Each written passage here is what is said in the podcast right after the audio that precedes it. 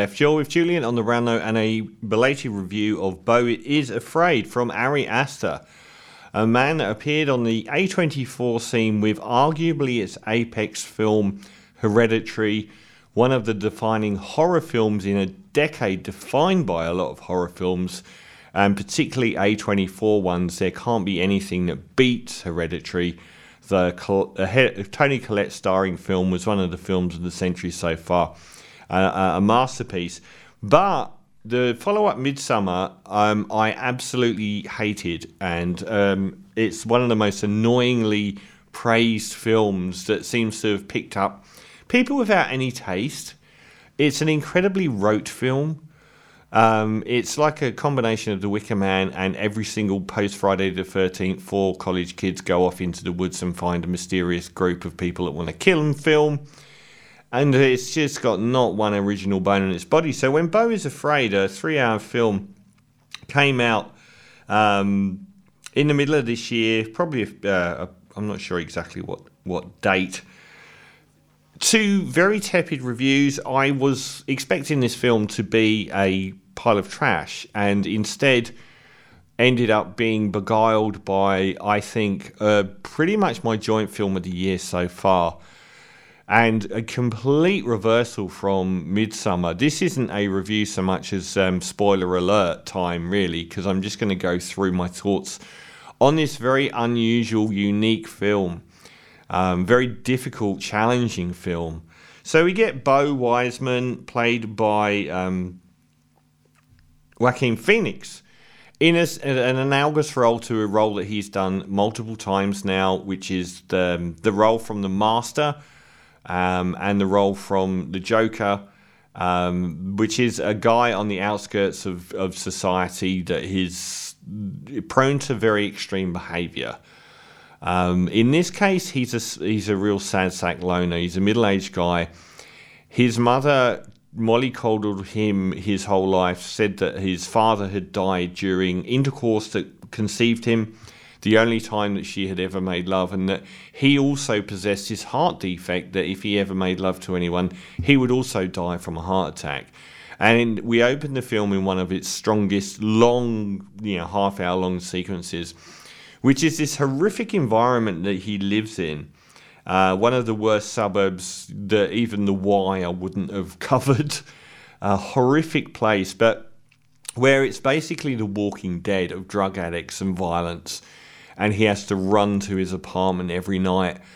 But it's it's also worth pointing out that a lot of this film is is you know it's expressionistic. It's it's like the environment he lives in is is he lives under constant fear of the worst possible things happening. And the environment he lives in seems to be a construct of his nightmare rather than a real place. And in that environment, he's going to see his mum after many years of avoiding her. And the whole film's plot is the fact that he tries to return to see his mum, and his mother dies during the attempt to go and see his mum.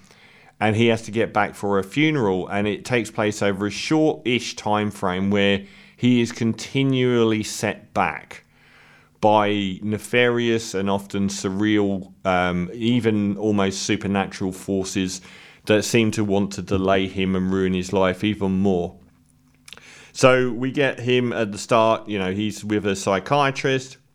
He wants to um, go back and see his mum, but it's obviously something that is um, the psychiatrist Stephen McKinley Henderson um, prescribes him lots of drugs and he builds his life around these drugs but he's also tormented by demons. Um, David Lynch comes up a lot in this film, um, not as much in the first sequence as some other ones, but um, he lives in this uh, almost psychotic nightmare. And for instance, he's like the first night we see him sleeping, his door is banged all night long saying, Turn the music down. When he's asleep and there's no sound coming from his room, there's a lot of surreal things that happen. He's terrified of the the Walking Dead outside, the drug zombies coming into his world. Everything in this film that can go wrong for him, that is a fear for him, happens. And it's almost like that is part of the point of this film. So his house is invaded by every scumbag from the street. He ends up being attacked by a naked knife wielding attacker and then hit by an ambulance. And then I thought one of the less successful of the many sequences in the film, he wakes up in this very middle class home with a doctor, surgeon who is a husband, and a wife who are looking after him. It's never sort of made clear in this most David Lynch part of the film sort of, you know, why haven't they taken him to hospital? It does become apparent late on in the film, but not everything marries up successfully as far as to motivations and so on. But in this home, he finds that he's taken the bed of a teenage daughter who's extremely angry at him for appearing in her life, and there's a guy that is their deceased son's ex army veteran that is heavily medicated and completely psychotic running around. It's not the most effective part of the film compared to the opening and what follows.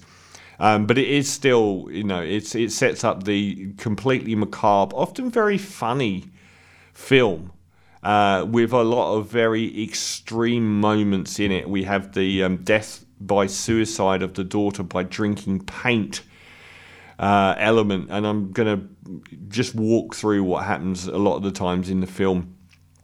And the fact that there's this sort of um, mysterious thing going on in the background where the mother's trying to warn him not to give up too much information away, which we understand at the end, but I, am not sure that everything here dovetailed very well in.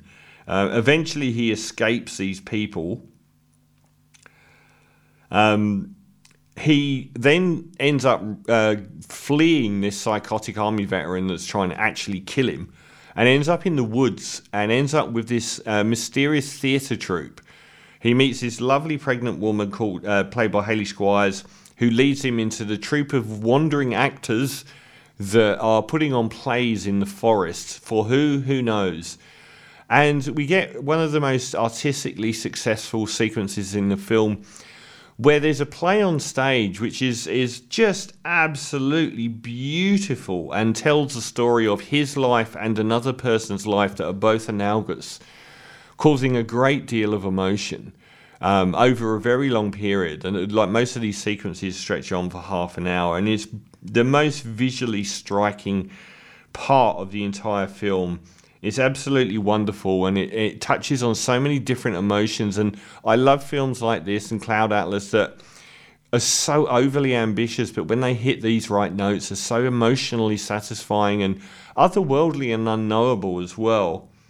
Um, we're well into like two hours plus into the film at this stage, and he ends up finally making it back to his mother's home on the day of her suicide. Uh, spoilers everywhere. He meets his childhood love, who he was told not to go anywhere near at the time, and she, um, they two have sex, and he finds out that it's actually a lie. He was never going to die from having sex.